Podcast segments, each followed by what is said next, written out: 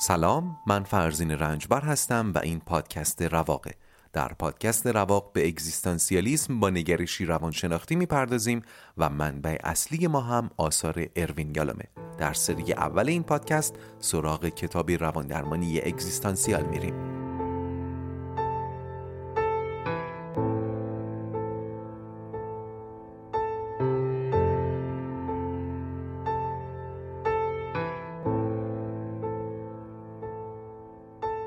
خوش اومدید به اپیزود شصت و سه از پادکست رواق. در اپیزود قبل با یکی از روش‌های دکتر فرانکل آشنا شدیم به نام جعل معنا یا دریافت معنا و گفتم که اگزیستانسیالیستا به خاطر کمرنگ بودن فاعلیت مراجع و پیوند برخی معناهای فرانکلی با امور ایمانی روی خوشی بهش نشون نمیدادن. البته یالوم میگه اگر بشه این ناخالصی ها رو ازش بزداییم تا حدودی کارکردهایی داره. یعنی درمانگر اولا معنا رو غالب نکنه به مراجع، بلکه کمکش کنه تا خودش معنا رو جعل کنه، و دیگر اینکه این معنا باید با جهانبینی مراجع هم همخوانی داشته باشه. طبیعتاً یک مراجع خداباور میتونه از معانی قدسی استفاده کنه، ولی یک مراجع خدا ناباور معانی قدسی رو بر نمیتابه. اینم بگم ما خیلی وقتا از این روش فرانکل استفاده میکنیم ولی متوجهش نیستیم. مثلا وقتی یکی تصادف میکنه و ماشینش خسارت میبینه ولی خودش چیزیش نمیشه، چی میگیم؟ میگیم جای خوشحالی داره که خودت چیزیت نشده، یا خدا رو شکر قضا بلا بود. این روش فرانکل دیگه، یافتن نقطه‌ای سفید بر زمینه سیاه مصیبت. یا مثلا یکی از دوستای من با دوچرخه تصادف کرده بود، دماغش آسیب بدی دیده بود، ولی میگفت خیلی خوش شانس بودم، این بلا میتونه سر چشمم بیاد. خب این روش فرانکل دیگه. یا حتی در ساحت‌های بالاتر و معنوی‌تر، حتی بدون اتصال به امور قدسی، بازم میشه از این روش استفاده کرد. مثلا از ابتدای رواق بارها مطرح شده که مواجهه با مرگ خیلی ها رو متوجه ارزش زندگی کرده و میکنه. خب این استخراج معنا از مصیبت نیست؟ چون با مرگ مواجه شدم فهمیدم زندگی چقدر زیباست. یه نفرم ممکنه با مرگ مواجه بشه ولی به جای این معنا دچار پنیک بشه، یا این مواجهه با مرگ رو حمله بر نحسی کنه و هراس نحسی بیفته به جونش. پس باز تکرار میکنه، جعل معنا که به اسم دکتر فرانکل میشناسیمش، اگر حاصل کشف خود آدم باشه و طبیعتاً متناسب با جهانبینی شخصیش باشه، کارکرد داره. جعل معنا یعنی از دل رنج چیزی، مفهومی، معنایی برای رشد خودت پیدا کنی. مثل شعر سهراب سپهری، این دیگه حتما باید روشنتون کنه: گاه زخمی که به پا داشته‌ام زیر و بمهای زمین را به من آموخته است. آیا این جعل معنا نیست؟ رنجی که حادث شده، مصیبتی که وارد شده و ناگزیره. یالوم میگه دیگه با خودته، ببین میتونی توش چیزی پیدا بکنی که برای خودت ارزشمند باشه. سهراب میگه گاه زخمی که به پا داشتم که اصلا هم چیز خواستنی نیست، کمکم کرده زیر و بمهای زمین رو بیاموزم. حالا شاید نفر بپرسه زیر و بمهای زمین رو آموختن چه لطفی داره؟ خب دیگه برای سهراب لطف داشته. فهمیدن زیر و بمهای زمین برای سهراب لطف داشته.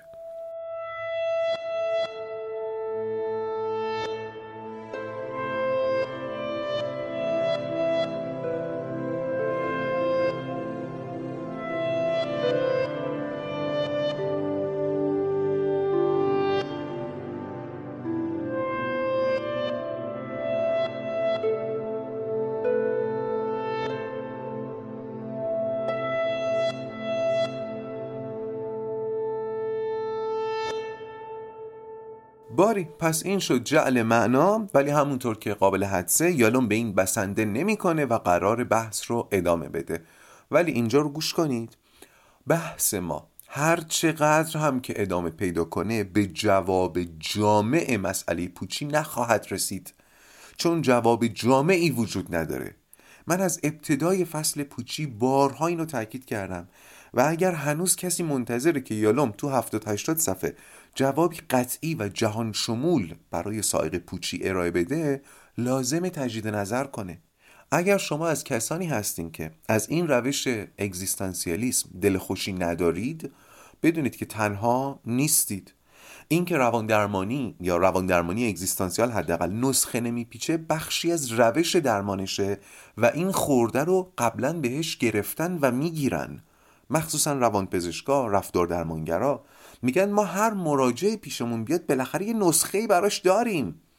ولی رواندرمانی نه. دلیلش هم اینه که در رواندرمانی خود مراجع و بافت زندگیش توی نسخه است. وقتی من و بافت زندگیم در دل نسخه من وجود داریم، معلوم نسخه من مختص خودمه فقط. مثلا کسی رو فرض کنید که سندروم پای بیقرار داره. این آدم اگه به یه روانپزشک مراجعه کنه، ممکنه بهش مکمل آهن بده، راپیرینول بده، بالاخره یه نسخه‌ای داره. یا اگه به رفتار درمانگر مراجعه کنه، یه سری تمرین بالاخره بهش میده. مثلا شاید بگه یه کش بنداز دور دستت، هر وقت دیدی داری پاتو تکون میدی این کشو بکش بزنه به دستت. در بند مثال نباشید و نمیگم رفتار درمانگرا سندرم پای بیقرار رو اینطور درمان میکنن، مثال دارم میزنم. ولی اگر همین آدم به یک روان درمانگر مراجعه کنه، تازه اول ماجراست. درمانگر چی میگه؟ میگه خب بیا با هم حرف بزنیم. اوه. و اصلا روان درمانی از یه جایی به بعد در ساحت زبان ادامه پیدا میکنه. بیا با هم حرف بزنیم یعنی بیا در ساحت زبان دیگه. بیا بریم به هسته آگاهی انسان، ساحت زبان. اینو حالا بعداً بیشتر توضیح میدم. باری حالا به بهانه این تذکر دوباره، بد نیست مرور کوتاهی بر فصلهای قبل داشته باشیم، خیلی گذرا. ما تا اینجا فهمیدیم که از نظر اگزیستانسیالیسم انسان با چهار سائق ناخودآگاه درگیره. سائق‌هایی که در انسان ایجاد اضطراب میکنن و مسلم هستی هستن. مسلم هستی یعنی از بین بردنی نیست، مرگ رو نمیشه دور زد، آزادی و مسئولیت ملازمش رو هم همینطور، و البته تنهایی رو. حالا در فصل پوچی داریم با این واقعیت مواجه میشیم که ابزوردی جهان هم زدودنی نیست. هر کدوم از این مسلمات هستی رو من تشبیه کردم به یک زمستان سرد، به یک زمهریر. همونطور که هیچ آتشی نمیتونه زمهریر رو گرم کنه، زمهریر سائق‌های وجودی رو هم نمیشه گرم کرد. اما میشه با پوشیدن یک پالتوی مناسب از گزند سرمای این زمهریر در امان موند. پالتوی زمهریر مرگ زیستن زندگیه. فهمیدیم کسی که واقعا زندگی رو زیسته باشه، مرگ براش اون دیو خونخوار نخواهد بود. زمهریر آزادی رو با پالتوی مسئولیت پذیری و انتخاب تاب میاریم و زمهریر تنهایی رو هم با عشق آری از نیاز میتونیم قابل تحمل کنیم. حالا قراره کم کم پالتوی مناسب زمهریر پوچی رو ببافیم. این پالتو هم تارهایی داره و پودهایی.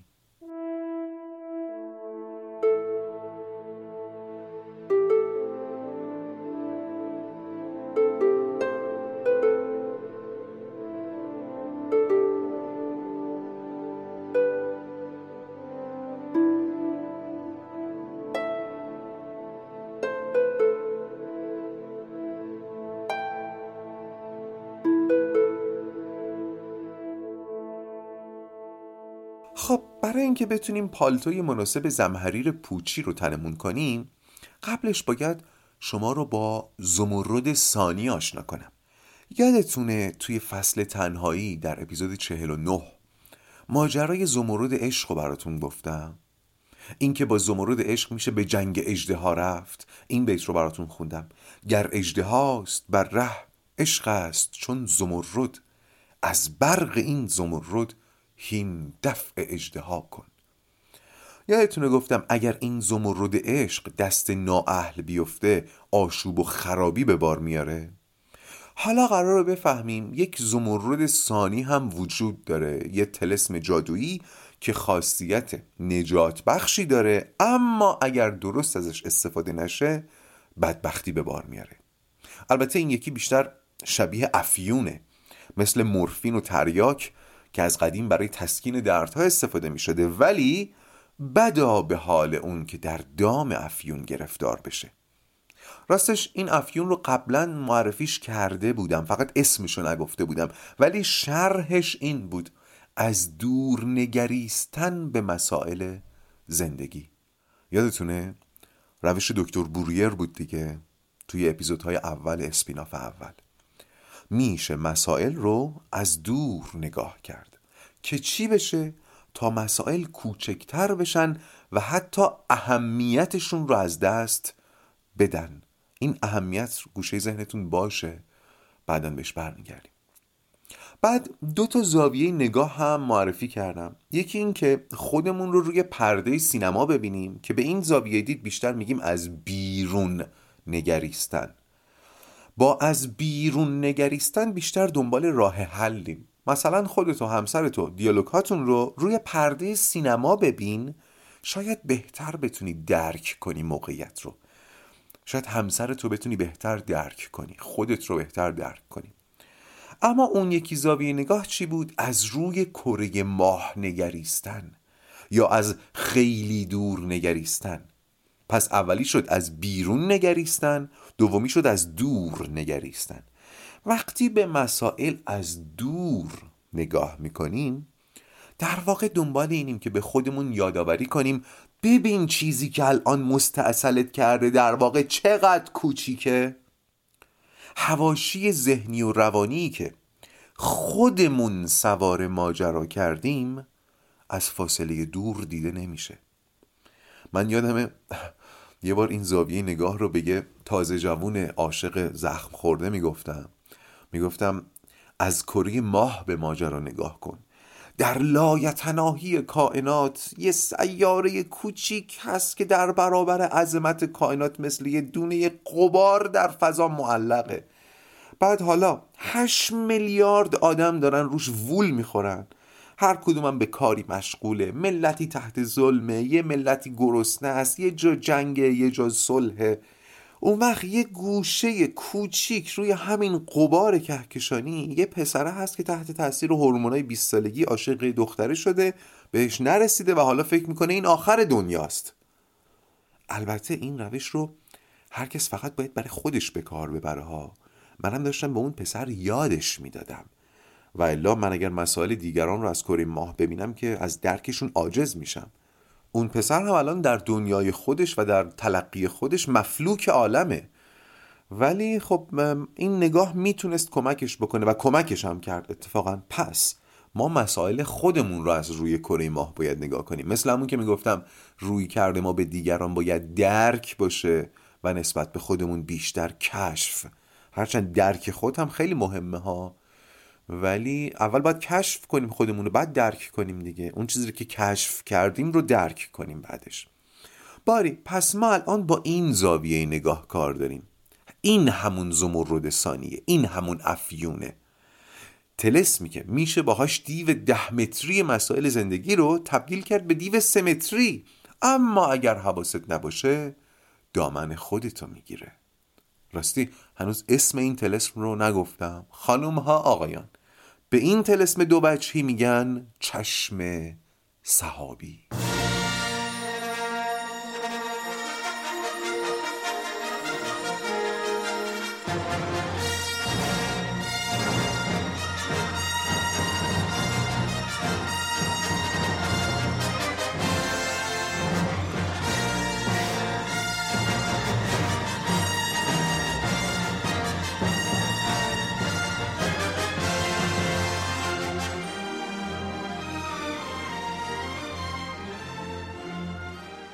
چشم سحابی یعنی چشمی که همیشه از اون بالا به جهان نگاه میکنه.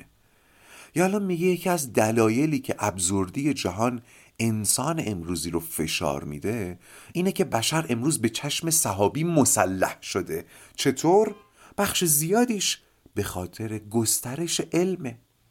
با گسترش علم ابعاد جهان بر انسان مکشوف شده و چشم سحابی انسان رو باز کرده. حتما از این قبیل ویدیوها دیدین که توش اول زندگی روزمره انسان رو نشون میده، بعد میره بالاتر ابعاد زمین رو نشون میده، بعد زمین رو در منظومه شمسی نشون میده، بعد در کهکشان راه شیری، و بعد همینطور میاد عقب و عقب و عقبتر. و حرفش هم اینه که ببین ما چقدر ناچیزیم. این ویدیوها در واقع زاویه دید چشم سحابی هستند. لزوما هم بد نیستن و حاوی واقعیتن. این واقعیت دردناک که ما هیچی نیستیم. این بخش دقت زیادی میطلبه. خواهش میکنم گوش کنید. وقوف به این که ما هیچی نیستیم، وقوف به این که ما هیچی نیستیم ابزوردی موقعیت انسان رو مؤکد میکنه دیگه. تأکید میکنه که موقعیت انسان در جهان چقدر ابزورده. اما در نگرش اگزیستانسیال رسیدن به این موضع و کشف ابزوردی جهان و حتی حس پوچی لازمه. نه به خاطر اینکه بخوایم قربونش بریم و آخ جون چه خوبه که جهان هیچ در پوچه، نه، چون مسلم هستی ماست. چون مسلم هستی ماست باید درکش کنیم. مگه در چرخه بهبود هستاگاهی نداشتیم؟ پله اول بود دیگه. خب برای هستاگاهی باید به مسلمات هستی هم وقوف داشت. اساس هستاگاهی انسان در نگرش اگزیستانسیال باید این باشه، از اینجا شروع بشه که مرگ من روزی فرا خواهد رسید، من مسئول خلق جهان خودم هستم، در این جهان تنهام و رابطه جهان بیرون با من ابزورده. پس یه بار برای همیشه در نگرش اگزیستانسیال درک ابزوردی جهان و رسیدن به حس پوچی بخشی از مسیر رشده. من از چند تا روان درمانگر شنیدم که مراجعانشون در میانه های راه درمان شاکی میشن از این که من از وقتی پیش تو اومدم حس پوچی میکنم، و اون درمانگر بهش میگه که آقا این بخشی از روند بهبود توه. باز تأکید کنم، در نگرش اگزیستانسیال درک ابزوردی جهان و رسیدن به حس پوچی بخشی از مسیر رشد. اما چی خطرناکه؟ ما چی رو نمیخوایم؟ ماندن در حس پوچی. یعنی از اون ویدیوهای اخترشناسانه نمیخوایم به این نتیجه برسیم که حالا که کوچیک و ناچیزم پس زندگیم بی ارزشه. نه، بی ارزش نیست. بیشتر توضیح میدم. چشم سحابی چی کار میکنه؟ باعث میشه ما از خودمون بپرسیم چه فرقی میکنه؟ یادتونه سوالات سمجو که چی بشه؟ چه فرقی میکنه؟ این چه فرقی میکنه؟ سوالیست برآمده از ابزوردی جهان و مثل درک ابزوردی جهان میتونه سازنده باشه. اصلا لازمه. رسیدن به این حس بی‌تفاوتی لازمه. چطور؟ اگزیستانسیالیسم با نگاه چشم سحابی میگه در این دنیا در واقع هیچی با هیچی فرقی نداره. چه فرقی میکنه؟ اگزیستانسیالیسم میگه آره هیچ فرقی نداره. هیچی در این دنیا ذاتاً بهتر از چیز دیگری نیست. هیچ چیز ذاتاً مهمتر از چیز دیگری نیست. اصلاً هیچی مهم نیست. اگزیستانسیالیسم فقط یک استثناء قائله، زندگی. فقط زندگیه که مهمه. حرفای استاد شمسلنگرودی رو یادتون بیاد در اپیزود سی و دو. به نظرم میرسه این حرفا حاصل تعمق خود ایشون در زندگیه. یادتونه گوش کنی؟ من نگران هیچ چیز نیستم جز زندگی. هیچ چیز جز خود زندگی اهمیت ندارد. وقتی مرگ رو به روی آدمی قرار دارد، هر کاری که ما انجام میدهیم شوخی ادامه زندگی است. متوجه ابزوردی این جملات هستیم؟ هیچ انگاری رو میبینید؟ هیچی مهم نیست. هر کاری میکنیم شوخیه. کنار قعر و قهر مرگ همه چیز به یک اندازه بی اهمیته. اما در این گزاره ابزورد و ترسناک چه رشدی میتونه وجود داشته باشه؟ گفتم که در نگرش اگزیستانسیال هیچ چیز ذاتاً مهمتر از چیز دیگری نیست و شاید به معنای مطلق بشه گفت هیچی مهم نیست، و این یک نگاه ابزورد دیگه، ترسناکه. و حالا دنبال جواب این سوالیم که این نگاه ابزورد چه رشدی میتونه برای ما داشته باشه. گوش کنین. این نگاه ابزورد، این که در این دنیا هیچ چیز ذاتاً مهمتر از چیز دیگری نیست، عزیزای من، به انسان آزادی میده. خیلی مهمه این قسمت رو خوب گوش کنید و درک کنید.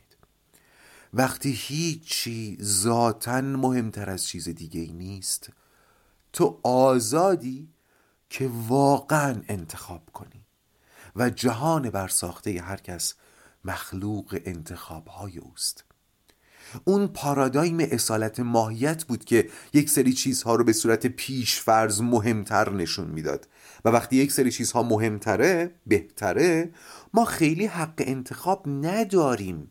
فکر میکنیم داریم انتخاب میکنیم، در حالی که داریم توصیه دیگران رو میپذیریم. مثل انتخاب رشته دانشگاه، چند نفرمون وقتی داشتیم انتخاب رشته میکردیم آزادانه انتخاب کردیم بدون اینکه بهتر و بدتر بهمون دیکته شده باشه. مثلا بچهای ریاضی همه برای شریف میخوندن. این اسمش انتخاب آزاد نیست. تو شریف رو میخوای چون بهت گفتن بهتره. جهان این همه آدم که بخوان برن شریف لازم نداره. برگردیم به گزاره اصلیمون. هر چقدر تکرارش کنم کمه. هیچ چیز ذاتاً مهمتر از چیز دیگری نیست. فقط در شرایطی که اینو باور داشته باشی میتونی آزاد زندگی و انتخاب کنی. اونایی که اسپیناف اولو شنیدن الان باید یاد حرفای بروئر به ماتیلدا بیافتن تو اون روز رستاخیزش. فکر کنم اپیزود سی و پنج بود. زندگیش رشک پزشکان وین بود، ولی میگفت من اینو انتخاب نکردم. دست رو هر چی گذاشته بود، پا تو هر راهی گذاشته بود، موفق بود، ولی میگفت من اینا رو انتخاب نکردم.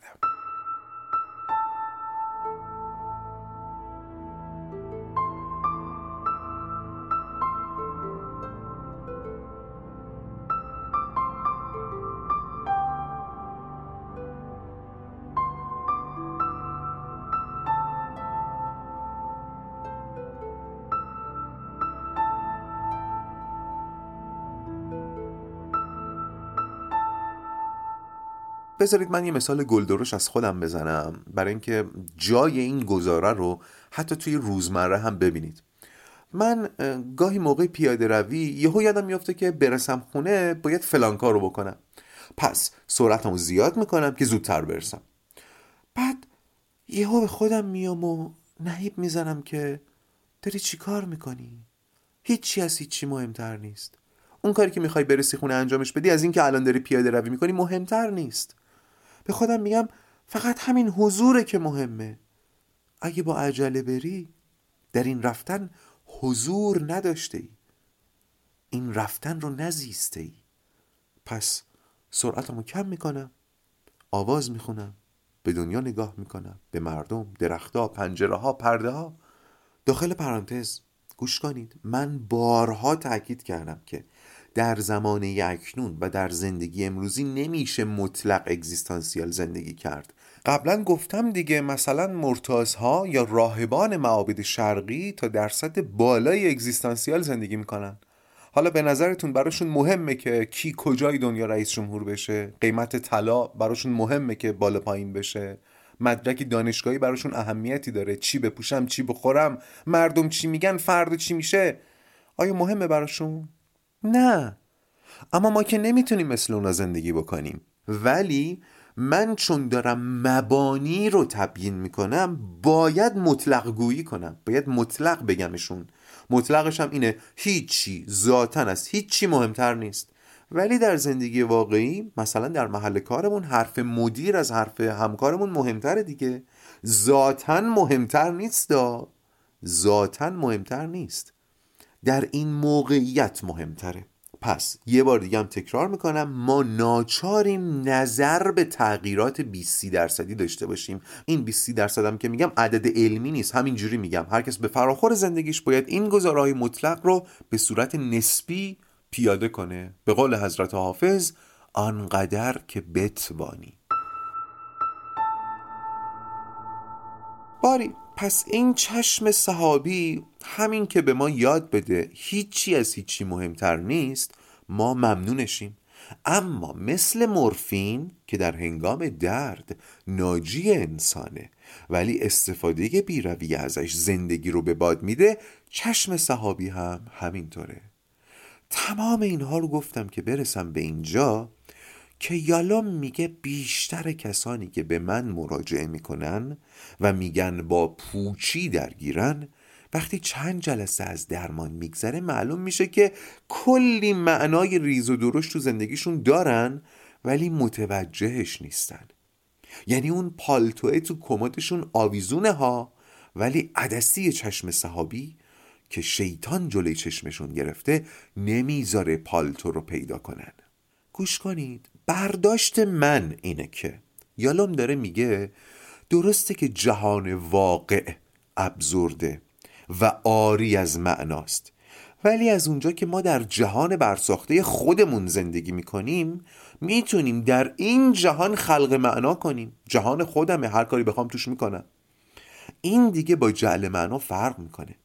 یالوم داره حرف جدیدی میزنه، حرفای قبلش رو نقض نمیکنه ها. میگه اون حرفا رو شنیدین، اونا غلط نبودن، واقعا جهان به ما بی‌تفاوته، ولی حالا اینم بشنو، از اون زاویه نگاه کردی، حالا از این زاویه هم نگاه کن، چیز دیگه ای میبینی.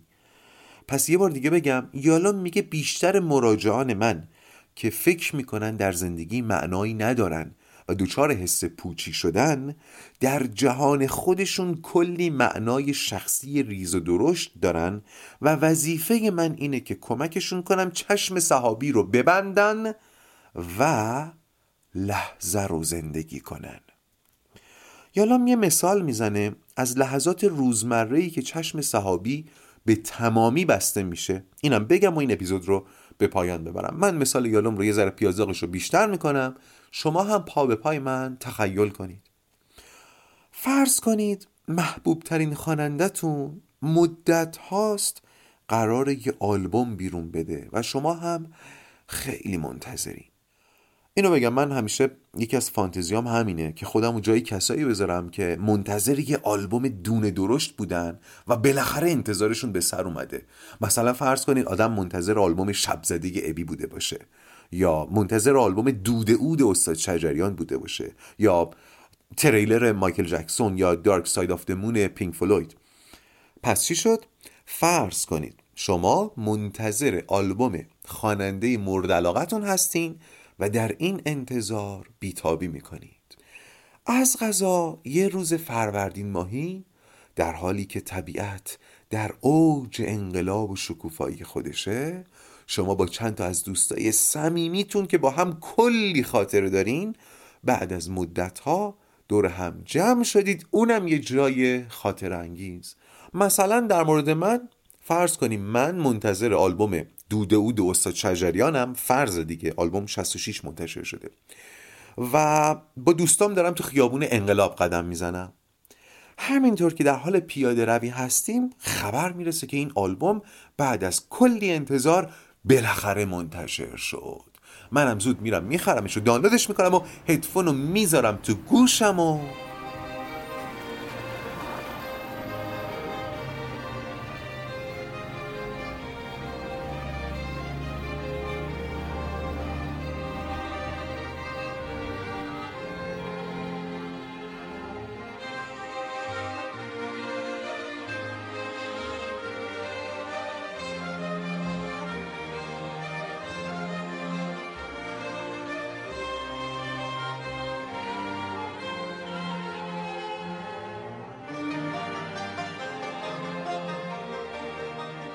یالوم میگه حالا فرض کن یکی از دوستات همین موقع دستشو میذاره رو شونت و با لبخند میپرسه فرزین چطوره؟ شما بگین فرزین چطوره؟ فرزین غرق حزه، فرزین بالای ابراز، ابزوردی جهان پشت کوها، چشم سحابی در خواب. خب گفتم که هر کس در جهان خودش کلی معنای ریز و درشت داره که به شرط بستن چشم سحابی و زندگی کردن لحظه این معانی پدیدار میشن. اون معانی ریز بمونه برای وقتی که با هم بریم در ساحت زبان، اگر عمری باقی بود. اما یالوم در ادامه فهرستی از اون معناهای درشت رو که هر کس میتونه در زندگیش داشته باشه آورده و حرفش هم اینه، اگر خیلی درگیر معناخواهی هستی باشه، تجربه من و همکارانم نشون میده اینا میتونه ارضات کنه. در واقع یالوم میخواد بالاخره یه چیزی شبیه نسخه بنویسه، ولی من بازم باید گوشزد کنم که ذهنتون پرواز نکنه. نسخه اگزیستانسیال مثل نسخه پزشک نیست. مثلا اولین چیزی که در نسخه یالوم اومده و در اپیزود بعد بهش میپردازیم نوع دوستیه. نسخه از این جنسه، حواستون باشه. بسیار خوب، حرف دیگه ای نمیمونه جز اینکه تشکر کنم از همراهیتون و حمایت هاتون و اینکه بین این اپیزود و اپیزود بعد یک راق ادبی منتشر میشه که امیدوارم بشنوید و لذت ببرید. پس بذارید این پایان اپیزود شصت و سه از پادکست رواق باشه و حالا بدرود. ای یوسف خوشنام ما، خوش می‌روی بر بام ما، ای در شکست جام ما، ای در شکست جام ما، ای بر دریده دام ما.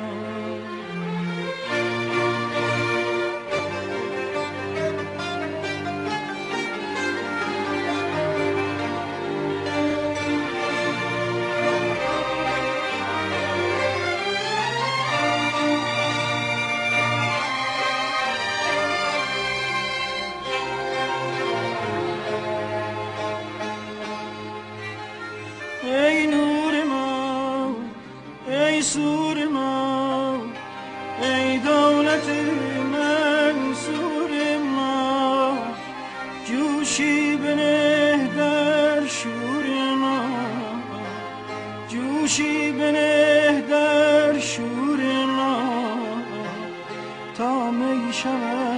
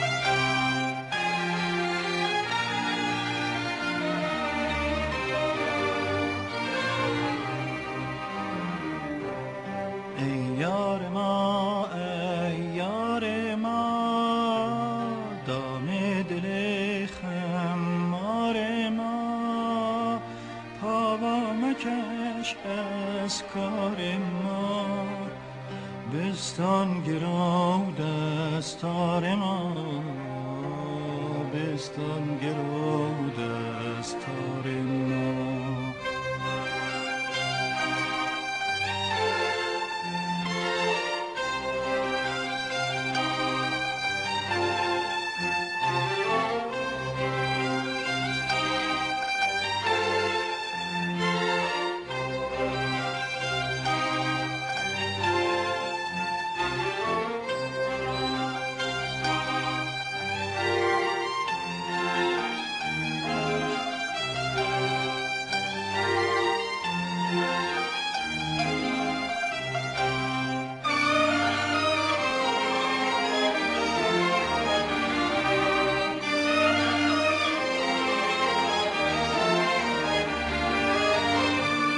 در گل بمانده پای دل، جان میدم چه جای دل، وز آتش سودای دل، ای وای دل، ای وای من، ای وای دل.